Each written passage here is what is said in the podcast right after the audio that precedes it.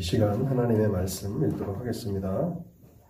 하나님의 말씀은 구약성경 열왕기상 18장 1절에서 20절까지만 읽도록 하겠습니다. 구약성경 열왕기상 18장 1절에서 20절까지 읽도록 하겠습니다.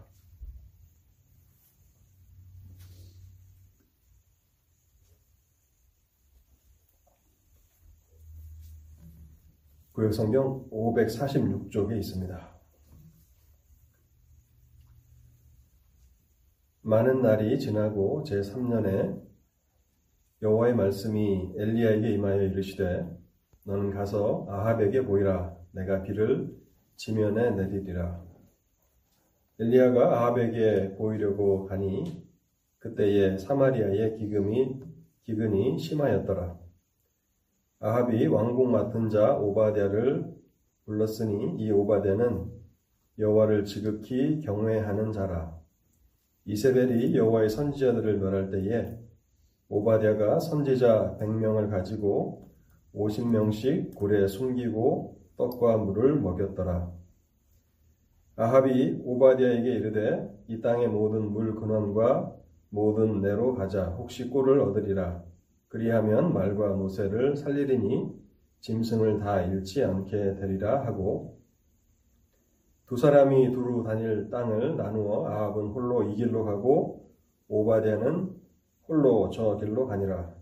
오바댜가 길에 있을 때에 엘리야가 그를 만난지라 그가 알아보고 엎드려 말하되 내 주 엘리야여 당신이시니까 그가 그에게 대답하되 그러하다 가서 내 주에게 말하기를 엘리야가 여기 있다 하라.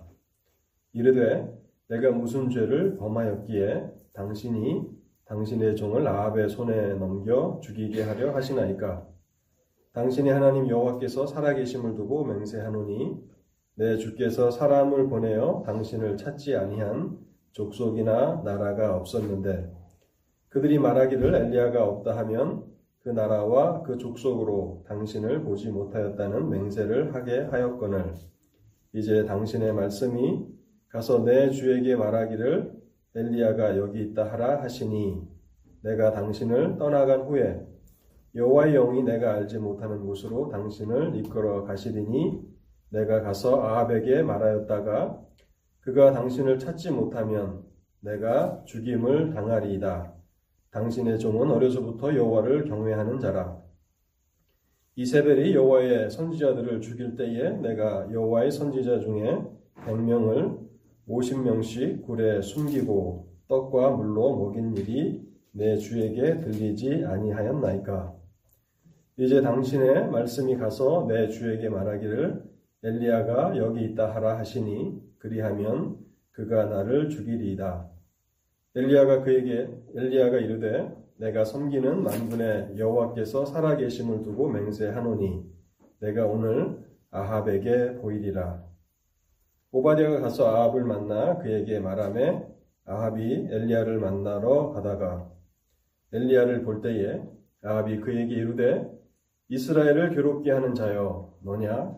그가 대답하되 내가 이스라엘을 괴롭게 한 것이 아니라 당신과 당신의 아버지의 집이 괴롭게 하였으니 이는 여호와의 명령을 버렸고 당신이 바알들을 따랐습니다.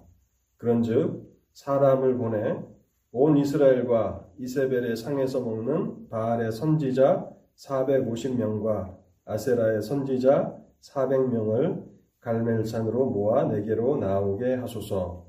아합이 이에 이스라엘의 모든 자손에게로 사람을 보내 선지자들을 갈멜산으로 모으니라. 아멘. 하나님의 은혜를 구하며 잠시 먼저 기도하도록 하겠습니다.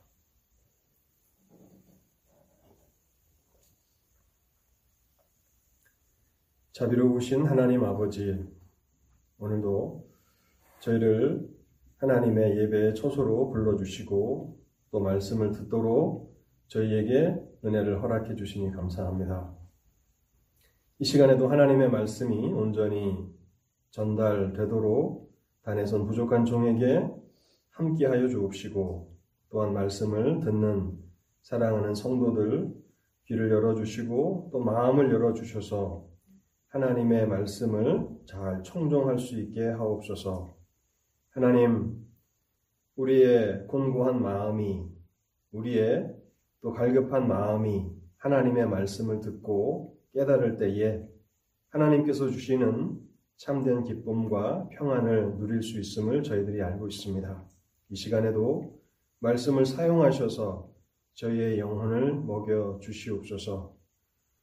또한 사단의 악한 회방하는 역사들이 있음을 알고 있사오니 하나님 성령께서 이 시간을 주장하여 주실 때에 한 사람도 하나님께서 주시는 말씀을 사단에게 빼앗기는 자가 없도록 긍휼을 허락하여 주시옵소서.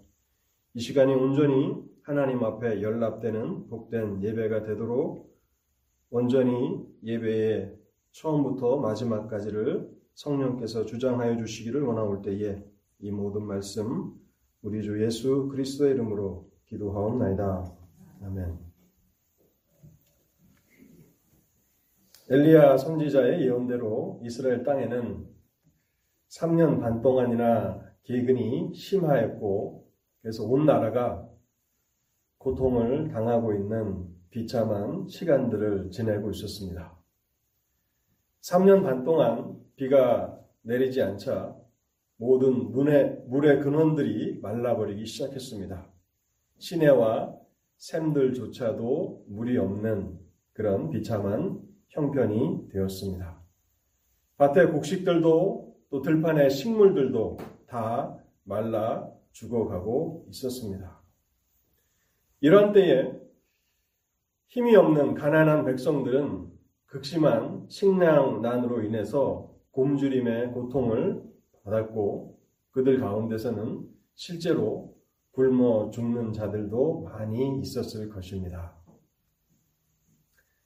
이때에 아합은 왕으로서 왕궁의 모든 책임을 맡고 있는 오바디아와 함께 자신의 나라를 살피러 나아갑니다. 그런데 그가 5절에 보면요. 가난하고 불쌍한 백성들을 어떻게 도울까를 염려하면서 그렇게 그 자기 나라를 시찰했던 것이 아닌 것을 우리가 알게 되는데요. 5절 말씀을 제가 한번 읽어보겠습니다. 아합이 오바디아에게 이르되 이 땅의 모든 물 근원과 모든 내로 가자 혹시 꼴을 얻으리라 그리하면 말과 노새를 살리리니 짐승을 다 잃지 않게 되리라. 이스라엘의 왕이 백성들의 안위보다는 자신이 소유한 그러한 짐승들을 살릴 수 있는 일을 모색하고 있다 하는 것을 보게 됩니다. 더욱더 충격적인 것은요, 이 아합의 아내였던 이세벨은 모든 가뭄에 대한 책임을, 환란에 대한 책임을 여호와의 선지자들에게 돌려서 하나님의 선지자들을 잔혹하게 핍박하여 죽이고 있었습니다. 사절을 보시기 바랍니다. 이세벨이 여호와의 선지자들을 멸할 때에 이세벨이 여호와의 선지자들을 멸할 때에 왕이었던 아합은 자신의 짐승을 다 잃게 될까봐 가뭄으로 인해서 풀을 얻을 수 없어서 짐승을 다 잃어버리지 않을까 염려하면서 그렇게 물 근원을 찾아서 돌아다니고 있었고 그러한 때에 그의 아내 이세벨은 이 모든 환란의 책임은 하나님의 선지자들에게 있는 것이라고 하나님의 선지자들에게 그 책임을 돌리고 그들을 핍박하여 죽이고 있었다는 사실입니다. 북이스라엘의 여로보암 이후에 단과 베델의 금송아지 우상이 세워졌습니다. 그래서 많은 사람들이 금송아지를 섬기는 우상 숭배의 주의에 빠져 있었, 있었는데요. 그와 같은 때에도 여전히 이스라엘의 하나님 여호와를 향한 참된 신앙을 소유한 몇몇의 사람들이 남아 있었다는 것을 우리는 알게 됩니다. 그리고 그 남은 신실한 믿음의 사람들을 말씀으로 인도하던 그러한 경건한 선지자들이 고하고 있었습니다. 그런데 이세벨은 이제 이 가뭄을 계기로 인해서 하나님의 심판으로 내려진 이 가뭄을 계기로 인해서 북이스라엘에 얼마 남아있지 아니한 신실한 하나님의 백성들을 완전히 진멸하려는 악한 계획을 꾸미고 있었던 것입니다. 그래서 북이스라엘 모든 땅에 여호와 하나님에 대한 신앙을 다 몰아내고 하나님을 믿는 신실한 자들을 다 죽이고 선지자들을 다 죽이고 그래서 바알을 섬기는 그러한 우상 숭배의 국가를 만들겠다라고 하는 그러한 악한 괴계를 가지고 일하고 있었다는 것입니다. 이때 아베 궁에는 아합이 의지하는 경건한 사람 오바댜라는 인물이 있었습니다. 하나님은 이 경건한 오바댜를 사용하셔서 하나님의 선지자들이 다 진멸되지 않도록 그들 가운데 얼마를 보호하셨습니다. 사절을 제가 다시 한번 읽어보겠습니다. 이세벨이 여호와의 선지자들을 멸할 때에 오바댜가 선지자 100명을 가지고 50명씩 굴에 숨기고 떡과 물을 먹였더라. 오바데라고 하는 인물은 자신이 왕궁 맡은 자, 왕궁의 모든 책임을 맡은 자, 오늘날로 하면 뭐 청와대나 대법관의 비서실장 정도 되는 높은 그런 직책이라고 생각할 수 있을 것입니다. 자신의 높은 지위와 또한 자신이 가지고 있는 재산을 다 털어서 하나님의 일을 감당하고 있었다는 사실입니다. 하나님은 아합에게 선지자 엘리야를 보내시면서 가뭄에 대한 경고를 하셨고 또 실제로 경고하신 대로 가뭄을 이스라엘 땅에 보내셨는데요. 그것은 이스라엘로 하여금 또 아합으로 하여금 하나님 앞에 자기 자신을 돌아보며 겸손히 죄를 회개하도록 하나님께서 기회를 주셨던 것입니다.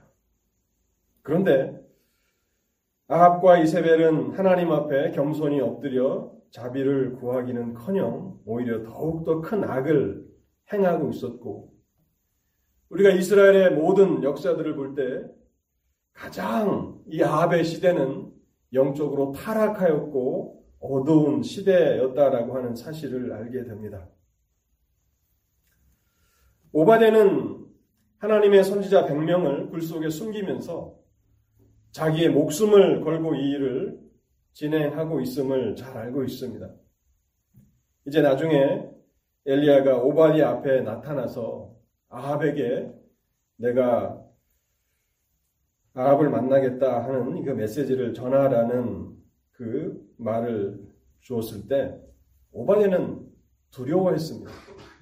기뻐하거나 또 즐거워했던 그것이 아니라 오히려 자신이 이 일로 인해서 죽게 될 것이라고 염려합니다. 14절을 보시면요. 이제 당신의 말씀이 가서 내 주에게 말하기를 엘리야가 여기 있다 하라 하시니 그리하면 그가 나를 죽이리이다. 아합이 왕으로 있는 한, 또 이세벨이 왕비로 있는 한, 아무리 높은 지위를 그가 가지고 있다 할지라도 자신의 목숨을 지킬 수 없다는 사실을 잘 알고 있었던 것이죠. 그래서 엘리야를 만났다는 사실만으로도 오바데와 자신은 죽을 수도 있다는 것을 잘 알고 있어서 아합에게 엘리야를 만났다는 소식을 전하기를 두려워했다는 것입니다. 그럼에도 불구하고 만일 아합이나 엘리야가 아합이나 이세벨이 자신이 하나님의 선지자를 숨기고 그들에게 떡과 물을 먹였다는 그 사실을 알게 됐다면 그의 생명은 전혀 보존될 수 없는 것이 분명한 것입니다. 여러분, 우리 또한 참 어렵고 힘든 그러한 시대를 살아가고 있습니다. 우리가 우리가 살아가고 있는 이 현실을 바라보면 참 신앙생활하기 어려운 그런 때다라고 하는 것을 알게 되고요. 제가 지난 지난주인가 2주 전인가 오랜만에 한 1년도 더 된 것 같은데 한국에서 목회를 하고 있는 친구 목사들하고 어, 이렇게 줌을 통해서 한 1시간 가량 이렇게 대화를 나눈 적이 있습니다. 교회 현황을 좀 물어봤는데요. 참 충격적이었습니다. 한국교회가 코로나로 인해서 약 만 개의 교회가 없어졌다고 그렇게 얘기를 합니다. 한 20% 이상이 없어진 겁니다.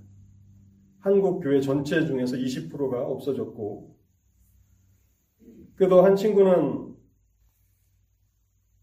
그 지역 사회에서 좀 큰 교회를 이렇게 목회하고 있었는데, 성도들의 한 10%, 그래서 한 300명 정도 출석하는 교회였는데, 한 30명 정도만 이렇게 매 예배 때마다 나오게 하고, 항상 이렇게 공무원들이 나와서 더 모이는지, 또 혹시 그 예배가 끝나고 식사를 하는지, 차를 마시는지, 그러니까 예배가 끝나면 식사도 할 수 없고 차도 마실 수 없는.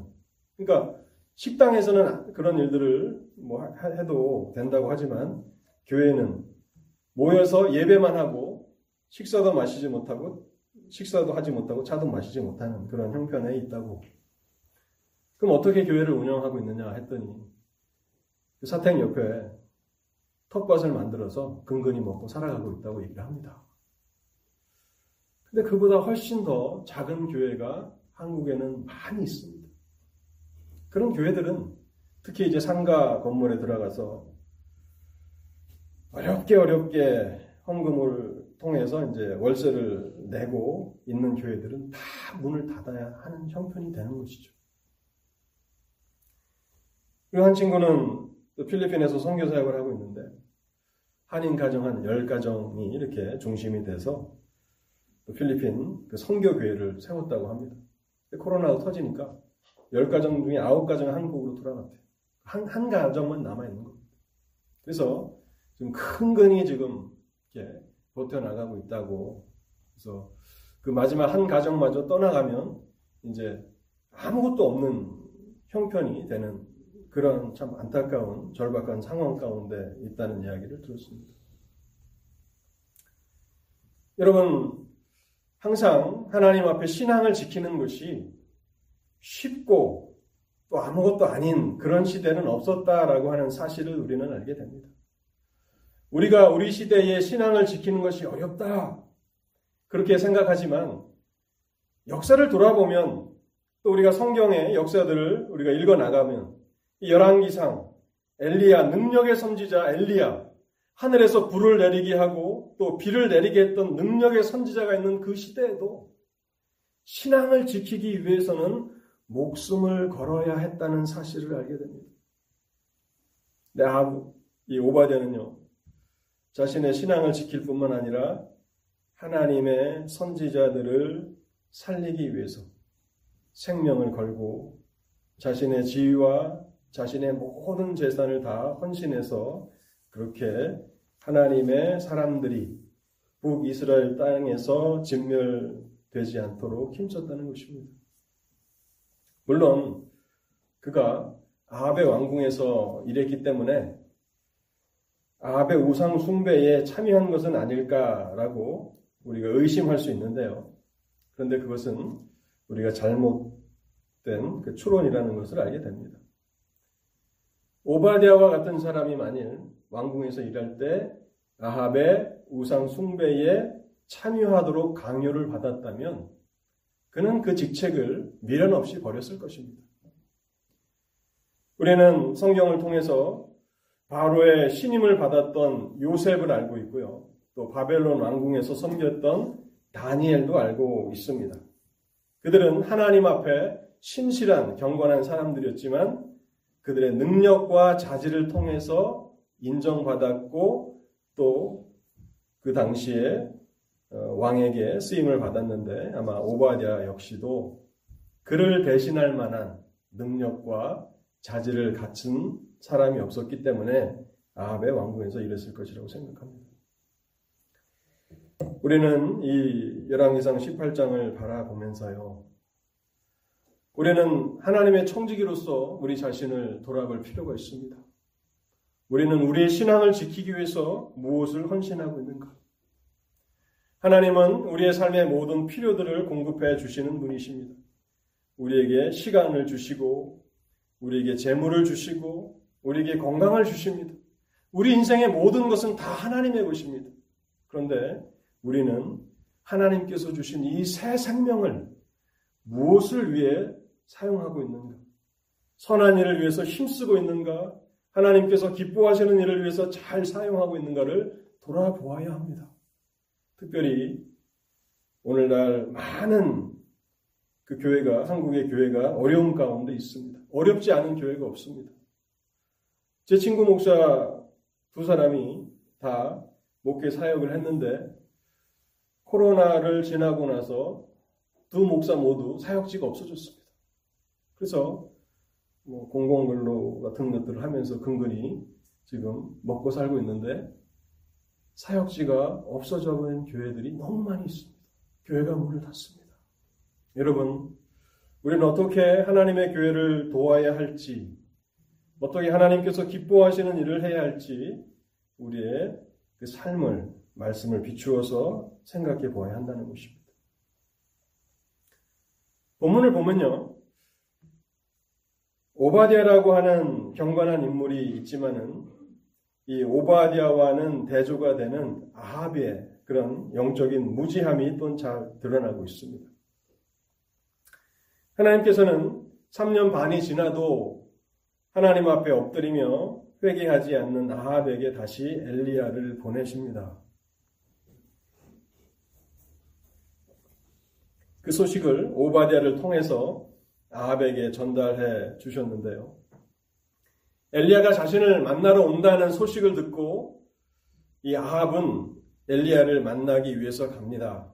그리고 이제 엘리야를 만나게 되는데 17절에 보면요. 엘리야를 만나서 아합이 했던 그 첫 마디가 기록되어 있습니다. 열왕기상 18장 17절을 제가 한번 읽어보겠습니다.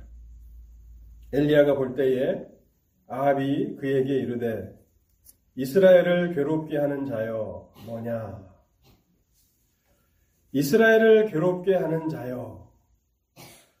이 호칭은 성경에 익숙한 분들이라면 얼마나 이 호칭이 부끄러운, 불명예스러운 호칭인가 하는 것을 잘 알게 될 것입니다. 이스라엘을 괴롭게 하는 자. 이 호칭은요, 여호수아 7장에 보면 아, 간에게 붙여졌던 이름입니다. 이스라엘을 괴롭게 하는 자. 이스라엘 백성들이 가나안 땅에 들어가서 가나안의 첫 번째 성이었던 여리고를 함락시킬 때 하나님께서는 첫성 여리고에 있는 모든 것들은 다 하나님께 바치라고 명령하셨습니다. 그 이후의 성들을 점령할 때 노력한 것들은 그 노력한 사람들이 가져게, 가져가게 하셨지만 가나안의 첫성이었던 여리고를 함락시킬 때에는 모든 그 탈취물들을 다 여호와께 드리라고 말씀을 하셨습니다. 그런데 아간이 외투 한 벌과 또 은 200세겔과 금덩이 하나를 보고 탐을 냅니다. 그래서 하나님 앞에 드려야 하는 것을 하나님께 드리지 않고 자기 장막에 감추게 되는데 이 일로 인해서 이제 이스라엘 백성은 아이성과 전투를 벌이고 거기서 패배를 당하게 됩니다. 여리고성 함락을 통해서 이스라엘 백성들은 용기가 이렇게 충천해져 있었고 아이성은 비교적 작은 성이었습니다. 그래서 손쉽게 아이성을 정복할 수 있을 것이라고 생각했는데 그 앞에서 패배를 당하였고 그래서 크게 낙담해 있었습니다. 그때 하나님께서 여호수아를 통해서 아간의 죄를 말씀하십니다. 아간이 나에게 바쳐야 하는 것을 바치지 않고 장막에 숨겼다고 알려주십니다. 그래서 여호수아가 아간을 찾아가서 이렇게 말합니다. 여호수아 7장 25절 말씀인데요. 여호수아가 이르되 내가 어찌하여 우리를 괴롭게 하였느냐? 여기 우리를 괴롭게 하였느냐? 이스라엘에게 고통을 가져오는 자, 이스라엘에게 절망을 가져오는 자, 이스라엘을 괴롭게 하는 자라고 하는 표현이 바로 여기서 여호수아 7장에서 기, 기원하고 있는 것입니다. 어찌하여 우리를 괴롭게 하여서 아이성의 전투에서 패배를 당하여 많은 사람들의 생명을 잃어버리게 하였느냐? 여호와께서 오늘 너를 괴롭게 하시리라 하니 온 이스라엘이 그를 돌로 치고 물건들도 돌로 치고 불살하고 그 위에 돌무더기를 크게 쌓았더니 오늘까지 있더라. 아합은 엘리야를 이스라엘의 병거와 마병이라고 불려지는 이 엘리야를 아간과 비교하고 있습니다. 그것도 자신의 범죄함으로 탐욕으로 이스라엘 전체를 공경에 빠뜨렸던 그 아간에게 붙여졌던 불명예스러웠던 그 이름 이스라엘을 괴롭게 하는 자라고 아합은 엘리야에게 그렇게 부르고 있는 것입니다. 여러분 이때 아합이 얼마나 영적으로 무지한 상태에 있는가를 우리는 잘 깨달아야 합니다. 영적으로 무지하다는 것이 얼마나 큰 비극인가를 우리는 깨달아야 합니다. 아합의 인생 가운데 하나님께서 주신 최고의 축복은 선지자 엘리야를 보내 주신 것입니다. 다른 어떤 왕이 활동하던 때에 하나님께서 엘리야를 일하게 하신 것이 아니라 아합이 왕으로 있을 때에 그것도 남쪽에 경건한 왕들이 있었지만 남유다에서 활동하게 하지 않고 북이스라엘에서 우상 숭배에 깊이 쩌들었던 북이스라엘에서 아합의 그 나라에서 하나님은 엘리야로 하여금 활동하게 하셨습니다. 그런데 하나님이 주신 최고의 축복을 미워하고 있고 발로 걷어차고 있습니다. 영적인 무지가 아합을 멸망으로 몰아가고 있는 것을 우리는 보게 됩니다. 그는 얼마나 영적으로 무지한 사람이었는지 우상 숭배의 그 해악이 얼마나 무서운가를 전혀 인식하지 못하고 있습니다. 이제 아합은 자신의 생명뿐만 아니라 자신의 영혼까지도 이 우상 숭배로 인해서 잃어버리고 또 아합의 모든 그의 자녀들이 이 우상 숭배로 말미암아서 진멸을 당하게 됩니다. 그럼에도 불구하고 이방 땅 우상 숭배자의 딸 이세벨을 아내로 삼았을 뿐만 아니라 자신의 이 우상 숭배의 죄를 북이스라엘 전체에 퍼뜨리기 위해서 그는 그의 인생을 그렇게 어리석게 허무하게 삶을 살았다는 것입니다. 여러분 열왕기 하를 우리가 읽어 나가다 보면요. 지금 우리는 열왕기 상에 있지 않습니까? 열왕기 하를 읽어, 읽어 나가게 되면 아합이 멸망을 당한 것, 비극적인 종말을 맞은 것, 또 이세벨이 비참한 종말을 맞은 것을 기록할 뿐만 아니라 아합의 집이 얼마나 철저하게 하나님의 심판을 받는지를 기록하는데요. 열왕기하 9장과 10장은 아합 집에 대한 심판에 대한 이야기입니다. 하나님은 예후라고 하는 인물을 통해서 아합의 집을 심판하시는데 북이스라엘의 왕이었던 아합의 아들 요람을 비롯해서 그의 아들 70명을 하나님께서 심판하십니다. 열왕기하 10장 10절 또 17절 이 두 절을 제가 한번 읽어보겠습니다.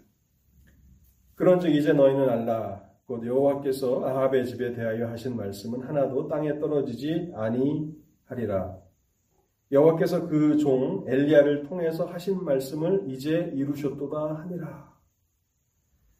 사마리아에 이르러 거기에 남은 남아 있는 바 아합에게 속한 자들을 죽여 진멸하였으니 여호와께서 엘리야에게 하신 말씀과 같이 되었더라. 사마리아에 남아 있는 아합에 속한 자들을 예후가 하나도 살려두지 않고 다 진멸하게 됩니다. 아합은 자신에게 유익한 것은 걷어차버리고 자신에게 막대한 해악을 끼치는 우상 숭배에 열을 올리고 살아가고 있었다는 것입니다. 여러분 이것이 영적인 무지함 가운데 살아가는 비극입니다. 이 동일한 영적인 무지함이 우리의 영혼을 또한 위험에 또 파멸에 빠지게 하는 원인이 됩니다. 여러분 어떻게 우리는 이 영적인 무지함에서 벗어날 수 있습니까? 우리는 그 방법을 다 잘 압니다. 너무나도 잘 압니다. 많이 들어서 그것을 잘 압니다. 그러나 그 방, 방법을 사용하는 데 있어서는 매우 익숙지 못할 수 있습니다. 그 방법이란 다름 아닌 하나님의 말씀입니다. 시편 119편 98절에서 100절까지를 제가 한번 읽어보겠습니다.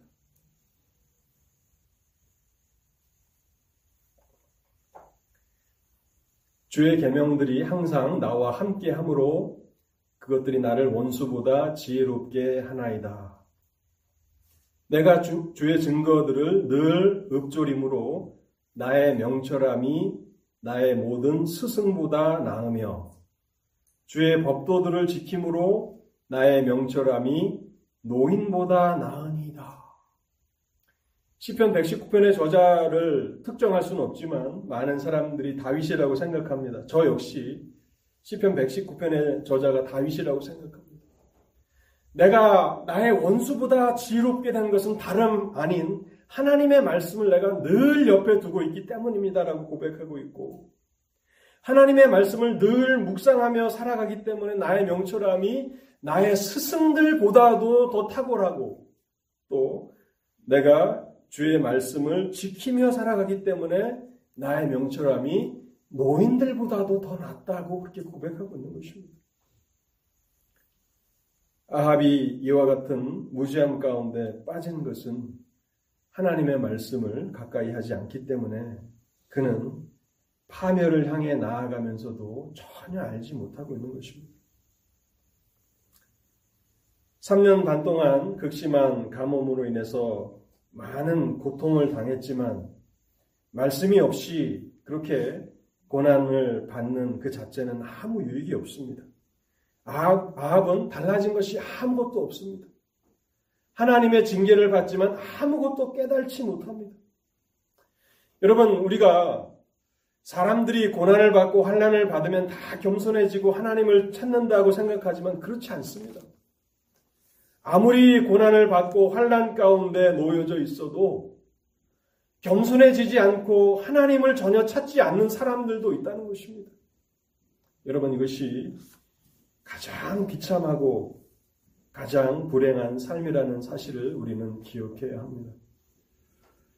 사랑하는 성도 여러분, 여러분들은 여러분 자신에게 진정으로 유익한 것이 무엇이고 여러분의 삶에 진정으로 무서운 해악을 끼치는 것이 무엇인지를 잘 분별하고 계십니까? 또한 지혜를 얻기 위해서 명철을 얻기 위해서 하나님의 말씀을 늘 가까이 하며 살아가고 있습니까? 감사하게도 지난주에 한 분이 한 1년 정도를 꾸준히 성경을 읽어 오신 것 같아요. 그래서 저에게 성경 일독을 한 그 맥체인 성경 일기표를 가져다 주셨어요. 그 성경 일기표에 보니까 다 줄이 거져 있고 그래서 어 12달 12월 12개월치를 가지고 오셨는데 그 표를 따라서 읽으셨다면 구약 성경은 한 번, 신약 성경은 두 번, 시편은 두 번 읽은 것입니다. 여러분 우리가 무엇을 이렇게 새로운 것을 할 때 처음에는 잘 적응이 되지 않습니다. 그런데 그것을 잘 적응하게 되면 분명히 이제 익숙하게 되면 그것의 유익을 누립니다. 뭐 남성도들 같은 경우에 골프를 좋아하시는 분들이 많이 계실 줄 압니다. 그래서 저도 이제 아들하고 같이 골프를 쳐보려고 이제 골프 연습장에 갔는데, 야, 이게 골프가 그냥 쳐지는 게 아니다 하는 것을 깨닫고서, 어, 헛스윙을 이렇게 많이 하고 골프 연습장에서 돌아왔는데요. 근데 그냥 골프 치시는 분들을 보면 그냥 푸른 잔디 위에서 골프를 치니까 참 재밌을 것 같다는 생각이 드는 거예요. 그래서 나도 한번 뭐 비싸지도 않다고 하니까 골프를 한번 쳐봐야지 하고 했는데 뭐 세우는 공조차도 맞추기가 힘드니까요. 아무리 잘 하려고 이렇게 노력을 해도 안 되더라고요. 아마 1, 2년 그 이상을 열심히 연습을 하면 아마 필드에 나가서 어, 공을 칠 수 있지 않을까 생각을 합니다. 여러분 성경도 마찬가지예요. 처음에는 많이 읽으셔야 돼요. 1독이 아니라 최소 10독 이상을 하셔야 돼요. 그러면 성경이 이제 이해가 됩니다. 아, 요한계시록에 있었던 이것이 다니엘서에 나왔던 것이구나 하고 서로 매치가 되는 것입니다. 처음에는 많이 읽어야 됩니다. 하루에 4장이 많다고 생각하지만 처음에는요. 11기 상을 다 읽으셔야 되고 11기하를 다 읽으셔야 됩니다. 다니엘서 같은 경우 도 다 읽으셔야 됩니다. 왜냐하면 한 책이잖아요. 그래서 처음에는 많은 시간을 투자하십시오. 그래서 이것이 익숙하게 되면 이제 말씀의 의미들이 깨달아지게 됩니다. 그러면 여러분 노년에 계신 분들 가끔 이렇게 신방하다 보면 저에게 그 속마음을 얘기를 하세요. 목사님 많이 외로워요. 그런 이야기들 거의 다, 다 이렇게 하시, 더라고요 그런데 저는 제가 이제 저도 얼마 있으면 은퇴하겠죠. 은퇴해서 이제 할 일이 없어지겠죠. 그래도 저는 할, 할 일이 있습니다. 그게 뭡니까? 성경을 읽고 묵상하는 거예요. 저는 오전에 누군가가 저, 저희가 필요해서 뭐 신방을 요청하겠지만 그 요청을 하게 되면 참 마음이 어, 좋지 않습니다. 왜냐하면 오전 시간에는 저는 성경을 읽고 묵상하는 것이 너무 좋아요. 그러니까 아무 약속도 그러니까 평안해서 그러니까 뭐 누가 아프셔서 또 누가 돌아가셔서 신방을 해야 된다 그러면 가야 되지만 그것이 없이 오전 시간에는 아무의 방해도 받지 않고 성경을 읽고 묵상하고 기도한다면 그것이 저에게 제일 큰 낙입니다. 근데 이렇게 되기까지 오랜 시간이 걸렸어요. 오랜 시간이 걸려서 하나님의 말씀을 이해하기 시작하니까 이제는 구약에 있는 어떤 한 챕터도 더 알고 싶은 그런 욕망이 생기고 그것을 알아갈 때에 하나님께서 주시는 그런 신령한 기쁨들이 있다는 것입니다. 여러분, 여러분 자신들을 돌아보시며 영적인 무지 가운데 있지 않는가 돌아보시기 바랍니다.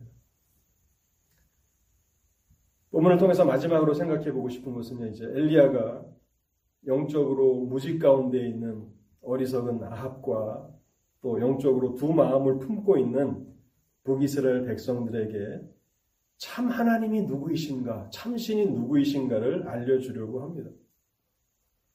지금 북이스라엘의 많은 백성들, 아합을 비롯한 많은 사람들은 자신들이 당하고 있는 그 고난의 원인이 하나님의 선지자들에게 있었다고 생각합니다. 그래서 그들을 박해하고 죽이고 있었고 또 엘리야를 만나니까 아합이 너는 이스라엘을 괴롭게 하는 자라고 그렇게 부르고 있었던 것입니다.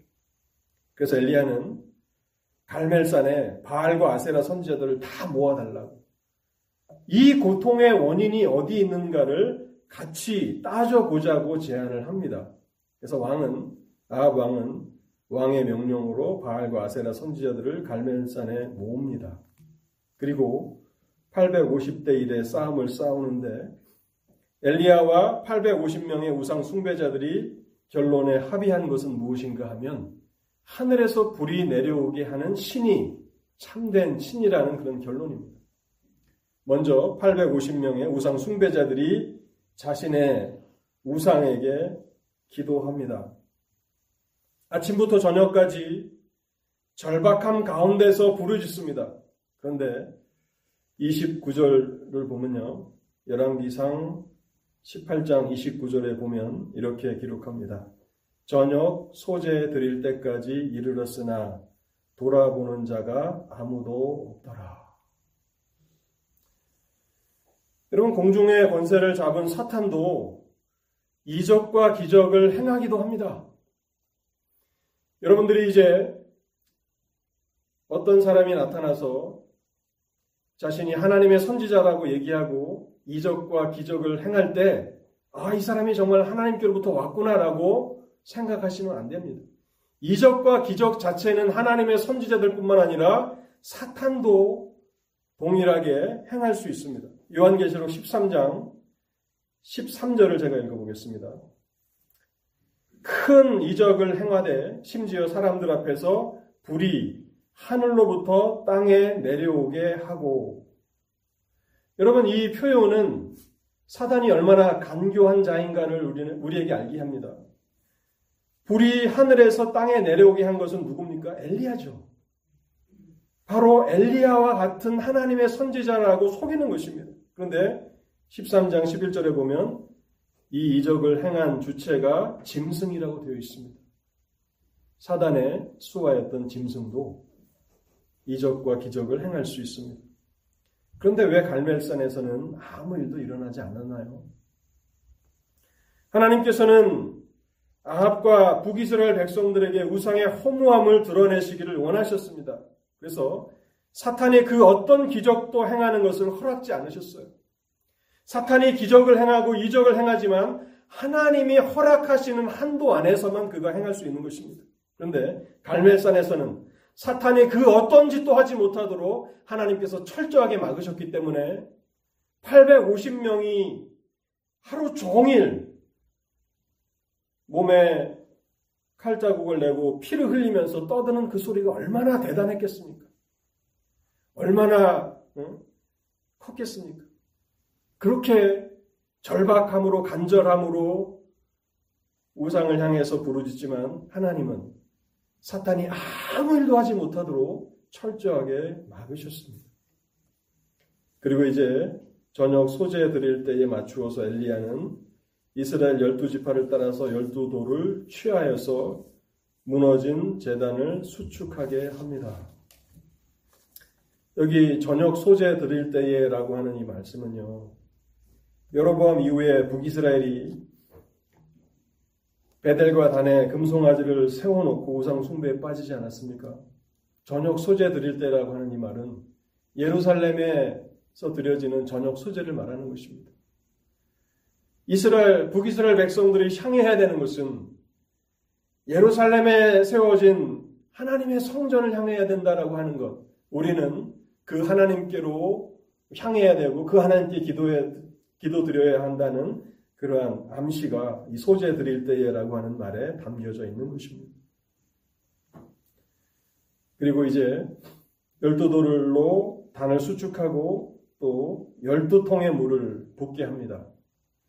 이 10이라고 하는 숫자가 두 번 반복이 되는데요. 이스라엘 열두 지파를 다 말하는 것입니다. 남유다뿐만이 아니라 정치적인 이유로 인해서 남과 북이 갈려졌지만 열두 지파 이 이스라엘의 하나님이시고 그 모든 그 하나님의 백성들이 예루살렘에 있는 하나님의 성전을 향하여 한다는 것을 엘리야는 북이스라엘 백성들이 볼 수 있도록 그렇게 강조하고 있는 의도가 있는 것으로 보입니다. 그리고 엘리야는 하나님 앞에 기도합니다. 36절과 37절인데요. 저녁 소재 드릴 때 이르러 선지자 엘리야가 나아가 말하되 아브라함과 이삭과 이스라엘의 하나님 여호와여 주께서 이스라엘 중에서 하나님이신 것과 내가 주의 종인 것과 내가 주의 말씀대로 이 모든 것을 행하는 것을 오늘 알게 하옵소서. 여호와여 내게 응답하옵소서. 내게 응답하옵소서. 이 백성에게 주 여호와는 하나님이신 것과 주는 그들의 마음을 돌이키심을 알게 하옵소서. 이 기도를 하나로 요약하면 알게 하옵소서라고 하는 것입니다. 하나님, 이들의 무지를 깨뜨려 주십시오라고 하는 하나님 알게 하여 주옵소서라고 하는 기도이고요. 또 기도의 내용을 그 내용상으로 구분한다면 두 가지입니다. 첫 번째는 이스라엘의 하나님, 열두 지파 이스라엘의 하나님 여호와께서 참된 하나님이심을 알게 해달라고 하는 것이고 또 엘리야 자신이 하나님의 종으로서 이 모든 일을 행한 것을 알게 해달라는 것이 첫 번째입니다. 두 번째는 이 무지한 북이스라엘 백성들이 하나님이 참신인 것을 알고 또 그들의 마음을 돌이키시는 분이 사람의 마음을 돌이키시는 분이 하나님이심을 알게 해달라는 그런 기도였습니다. 여러분 이 기도를 생각할 때 이 기도는 이 기도는 엘리야 시대에만 필요했던 기도가 아닌 것을 우리는 압니다. 이 기도는 오늘 우리에게도 필요한 기도입니다. 오늘날 얼마나 많은 사람들이 헛된 우상을 따라서 자신들의 삶을 살아갑니까? 여러분, 우상이 무엇입니까?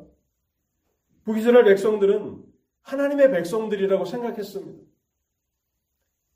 바알도 섬기고 하나님도 섬기고 그래서 너희가 왜 두 사이에서 머뭇머뭇거리느냐고 책망을 했고 불이 하늘에서 내려오기 전까지 아무도 엘리야 편에 선 사람이 없었습니다. 그리고 불이 내려오자 이제는 모든 백성이 다 엘리야 편으로 건너가죠. 나는 하나님의 백성입니다. 라고 말하는 것입니다. 신앙을 따라 살아가는 것이 개인적인 유익이 있다면 나는 하나님의 백성인 것을 드러내고 신앙을 따라 살아간다고 했을 때 손해를 본다면 신앙인이 아닌 것처럼 그렇게 살아간다는 것입니다. 우리의 삶에 하나님보다 더 사랑하고 의지하는 것이 있다면 바로 그것이 우상입니다. 그래서 우리는 그 우상의 헛됨을 드러내 주시기를 위해서 기도해야 하는 것입니다. 오직 하나님 한 분만이, 살아계신 하나님 한 분만이 우리의 영광을 받으시기에 합당하고, 우리의 사랑을 받으시기에 합당한 분이심을 알게 해달라고 우리는 기도해야 합니다. 우리의 인생의 많은 시간을, 우리의 인생의 많은 열정을 하나님이 아닌 다른 곳에 쏟고 있다면, 우리는 이 기도가 필요한 사람이지 않습니까? 하나님 나의 마음을 나의 사랑을 하나님께 드리며 살아가게 하옵소서. 뿐만 아니라 오늘 이 예배에 불신자들이 참석했다고 생각해 보십시오. 여러분의 예배 드리는 자세를 보고 이곳에 정말 하나님이 살아계시는구나. 내가 하나님을 믿어야 되겠구나라고 하는 그런 생각을 하시겠습니까? 아니면 이들은 죽은 우상에게 종교의식을 행하는구나라고 생각하시겠습니까? 엘리야가 기도한 것은 그것이었습니다. 내가 하나님의 선지자인 것을 알게 하옵소서. 이 기도는 우리에게 적용한다면 하나님 예배드리는 우리가 하나님의 백성인 것을 세상으로 하여금 알게 하옵소서라고 하는 기도가 되는 것이고 또 교회 강단에마다 말씀을 전하는 설교자들이 있지 않습니까? 하나님 말씀을 전하는 설교자들이 하나님께서 보내신 하나님의 사람들인 것을 알게 하옵소서. 이 일을 알게 하시는 분도 하나님이십니다. 또한 우리의 마음을 사람의 마음을 돌이키시는 분이 하나님이신 것을 알게 해달라고 기도했는데요. 사실 이것은 우리에게 절박하게 필요한 그러한 기도이지 않습니까? 우리의 마음이 예배당에 왔을 때는 하나님을 향하고 있는 것 같은데 또 어떤 분들은 예배당에 와서도 세상이 또 다른 어떤 것들이 생각나실지도 모르겠습니다. 그런데 이 교회를 떠나고 나면 마음이 세상을 향하여 있고 우리의 마음이 하나님을 향하지 못하고 우리가 바라봐야 하는 하나님의 나라를 향하고 있지 못하다면 우리는 엘리야가 드렸던 이 기도를 드릴 필요가 있습니다. 하나님 우리의 마음을 돌이키셔서 하나님을 향하게 하옵소서. 하나님 우리를 하나님께로 돌이키게 하여 주시옵소서. 또 여전히 예배당에는 나오지만 회개하고 믿지 않는 사람들이 있을 수 있습니다. 여러분 누가 그 사람들의 마음을 돌이킵니까? 하나님이 하시는 것입니다. 하나님 죽은 영혼을 살리시고 그들의 단단한 마음을 하나님께로 돌이키셔서 하나님께로 향하게 하옵소서라고 그렇게 기도할 필요가 있는 것입니다. 그래서 우리는 엘리야의 기도 36절과 37절이지만 이 기도는 여전히 우리 시대에도 필요하다는 사실을 알게 됩니다. 근데 놀라운 것은요. 하나님께서 이 엘리야의 기도를 기뻐하셨다는 사실입니다. 하나님이 이 기도를 기뻐하셨어요. 무지한 백성들로 하여금 영적으로 무지 가운데 있는 백성들로 하여금 하나님을 알게 해달라. 또 하나님의 종인 것을 알게 해달라. 마음을 돌이키시는 분이 하나님이심을 알게 해달라고 하는 이 기도를 하나님 기뻐하셔서 38절에 보면 하나님이 불러 응답하십니다.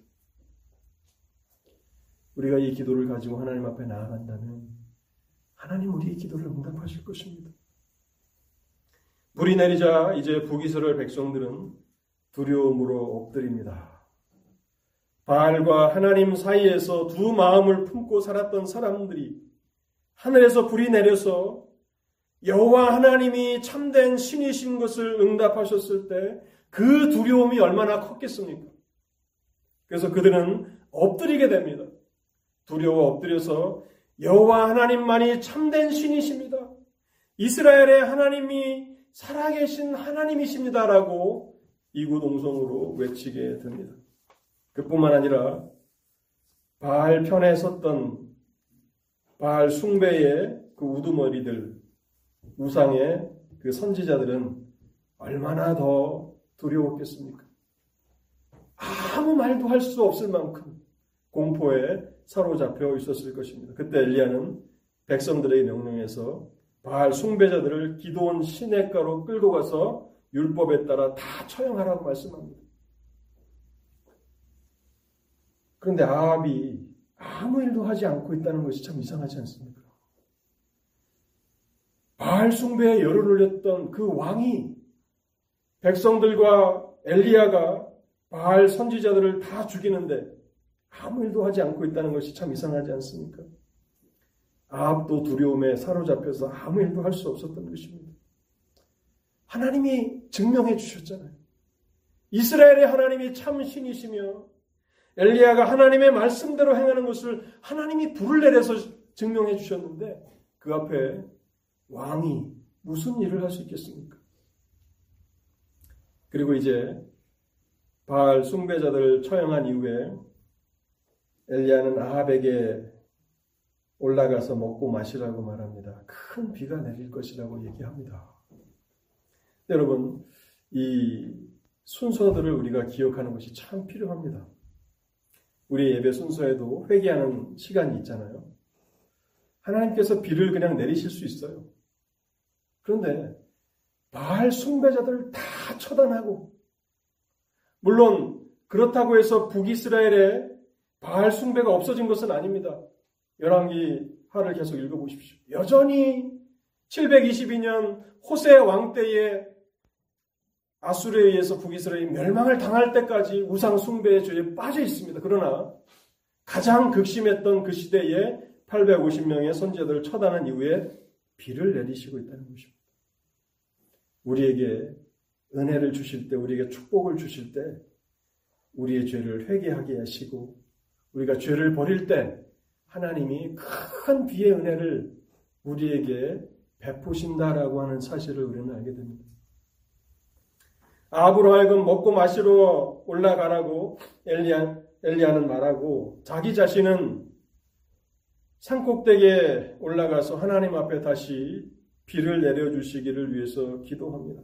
43절, 42절과 43절인데요. 아합이 먹고 마시러 올라가니라 엘리야가 갈, 엘리야가 갈멜산 꼭대기로 올라가서 땅에 꿇어 엎드려 그 얼굴을 무릎 사이에 놓고 그의 사원에게 이르되 올라가 바다 쪽을 바라보라. 그가 올라가 바라보고 말하되 아무것도 없나이다. 이르되 일곱 번까지 다시 가라. 북이스라엘의 우상 숭배를 끌어들였던 아합은 먹고 마시고 있는 동안에 엘리야는 금식하며 다시 산꼭대기로 올라가서 처절한 기도를 하나님 앞에 드립니다. 이때에 이 기도를 열왕기서를 기록한 기자는 엘리야가 야곱의 심정을 가지고 기도했다는 사실을 은연중에 강조하고 있는 것 같습니다.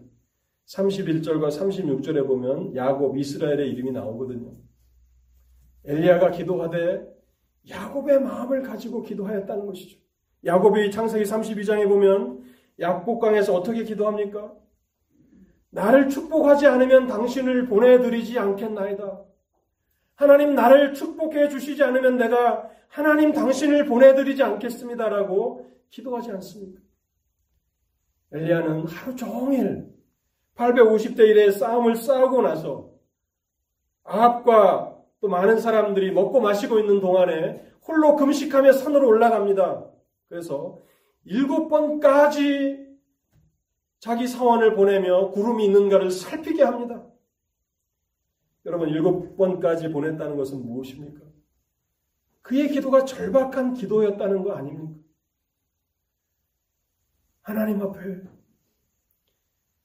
이 백성을 축복해 주시고 이 백성에게 큰 비를 내려 주시기를 바랍니다라고 기도하고 있었던 것입니다. 여러분 근데 하나님이 명령하시지 않은 그 기도를 엘리야가 드리고 있는 것이 아니에요. 이미 18장 1절에 보면 하나님께서 이렇게 말씀하십니다. 많은 날이 지나고 제3년에 여호와의 말씀이 엘리야에게 임하여 이르시되 너는 가서 아합에게 보이라 내가 비를 지면에 내리리라. 이미 약속하셨어요. 비를 내리시겠다고. 그런데 불을 내려달라고 기도한 것보다도 더 절박하게 하나님이 나를 축복하지 않으시면 이 북이스라엘 축복하지 아니하시면 내가 하나님을 놓아드리지 않겠습니다라고 하는 그런 심정으로 사원을 일곱 번까지 산꼭대기로 보내며 하나님 앞에 절박하게 기도하고 있다는 사실입니다. 하나님은요, 우리에게 주신 약속도 우리의 기도를 통해서 이루어지기를 기뻐하시는 분이세요. 우리가 많은 약속들을 알고 있지 않습니까? 근데 그 약속은 자동적으로 이루어지는 것이 아니라 하나님의 사람들, 기도의 사람들의 처절한 기도를 통해서 이루어진다는 사실을 우리는 깨달아야 하는 것입니다. 하나님의 약속이 잘못된 것이고 하나님의 약속을 안 지키신 것이 아니라 하나님의 약속이 어떻게 성취되는지를 우리가 잘 알지 못하고 무지하여서 하나님 앞에 야곱의 심정으로 엘리야의 심정으로 기도하지 못하고 있는 것입니다. 에스겔서 36장 36절에 이런 말씀이 있습니다. 너희 사면에 남은 이방 사람이 나 여호와가 무너진 곳을 건축하며 황무한 자리에 심은 줄 알리라. 나 여호와가 말하였으니 이루리라. 나 여호와가 말하노라 그래도 이스라엘 족속이 이와 같이 자기들에게 이루어 주기를 내게 구하여야 할지라. 말씀의 결론을 맺겠습니다. 사랑하는 성도 여러분. 한 시대를 험난한 시대를 영적으로 어두운 시대를 살아가지만 자신의 신앙을 지키며 많은 사람들을 옳은 대로 인도했던 경건한 삶을 살아갔던 사람도 있습니다. 다니엘서 12장에 보면 그와 같은 사람들은 궁창의 빛과 같이 하늘의 별과 같이 영원히 빛나리라고 하나님께서 말씀하십니다. 경건한 삶을 그 산, 그 대가는 하나님께서 넘치게 갚아주시는 것입니다. 하나님 앞에 하나님의 일을 위해서 힘쓰며 살아가십시오. 또 우리는 아합을 보면서 영적인 무지가 얼마나 무서운 것인가를 깨달아야 합니다. 하나님 앞에 지혜를 얻기 위해서 말씀을 깨닫게 해달라고 경건의 훈련을 게을리하지 않게 해달라고 그래서 정해진 분량의 그 양식만큼이라도 예배 때마다 강구하고 있는 하루에 네 장만큼이라도 그 이상은 바라지도 않습니다. 하루에 네 장만큼이라도 읽으시는 그래서 1년에 한 번이라도 일독이라도 하시는 그러한 훈련을 해보십시오. 1년, 2년 해보십시오. 그러면 그것이 더 이상 습관이 아니라 여러분의 즐거움이 될 것입니다. 또한 우리는 엘리야의 기도를 보면서 오늘 이 시대가 필요로 하는 사람들은 기도의 사람이라는 것을 알고 있지 않습니까? 누가 이 무지한 백성들에게 하나님을 알지 못한 백성들에게 누가 엘리야의 심정을 가지고 누가 야곱의 심정을 가지고 기도하는 그 일을 감당하겠습니까? 오늘 그린빌 독립 장로교회에 필요한 사람들은 누굽니까? 기도의 사람들입니다. 하나님 앞에 하나님께서 하신 약속을 펼쳐놓고 하나님 말씀대로 우리에게 이루어 주시기를 바랍니다라고 마음을 다하여 하나님 앞에 탄원하는 그런 사람들이 필요하지 않겠습니까? 그럼 하나님, 우리 시대에도 담비와 같은 은혜를 내려주실 것입니다. 허물어져 가는 교회들이 다시 일어나게 될 것입니다. 어려운 선교지가 다시 힘을 얻어서 하나님의 복음이 땅끝까지 전해지게 될 것입니다. 이 일을 위해서 여러분 모두가 여러분의 남은 삶이 쓰임을 받으실 수 있기를 바랍니다. 기도하겠습니다. 하나님 감사합니다. 오늘도 우리에게 말씀을 주시니 감사합니다. 어리석고 우둔한 종이 도서 없이 말씀을 전했습니다. 그러나 하나님 주신 말씀이었고 또 그래서 잘 전해보려고 했지만 능력이 부족하였음을 불쌍히 여겨 주옵소서. 하나님, 이제는 하나님께서 선포된 말씀을 통해서 일하여 주시고 사랑하는 성도들의 마음을 돌이켜 주옵소서. 마음을 돌이키시는 분이 오직 하나님 뿐이심을 우리가 알고 있사오니 하나님 세상으로 향했던 우리의 마음이 세상의 허무한 것들, 세상의 쾌락들, 잠시 있다가 겉만 화려한 것들로 향했던 우리의 마음이 살아계신 하나님께로 향하도록 우리의 마음을 돌이켜 주옵소서. 그래서 많은 사람들을 진리 가운데로 인도하는 복된 삶이 되게 하여 주시고, 하나님, 이 시대에 믿음을 지키는 사람들이 되게 하여 주옵소서. 수많은 교회가 존재하지만 하나님, 그 많은 숫자가 무슨 의미가 있겠습니까? 살아있는 교회, 깨어있는 교회, 기도하는 교회가 되지 못한다면 하나님 그 교회들이 무슨 유익이 있겠습니까? 오 자비로우신 하나님 이곳에 세우신 하나님의 교회가 진정으로 살아있는 교회가 되게 하시고 복음의 빛을 통해서 어두운 세상을 밝히는 그런 교회가 되도록 자비를 베풀어 주시옵소서. 또 이제 말씀을 듣고 한 주간을 시작합니다.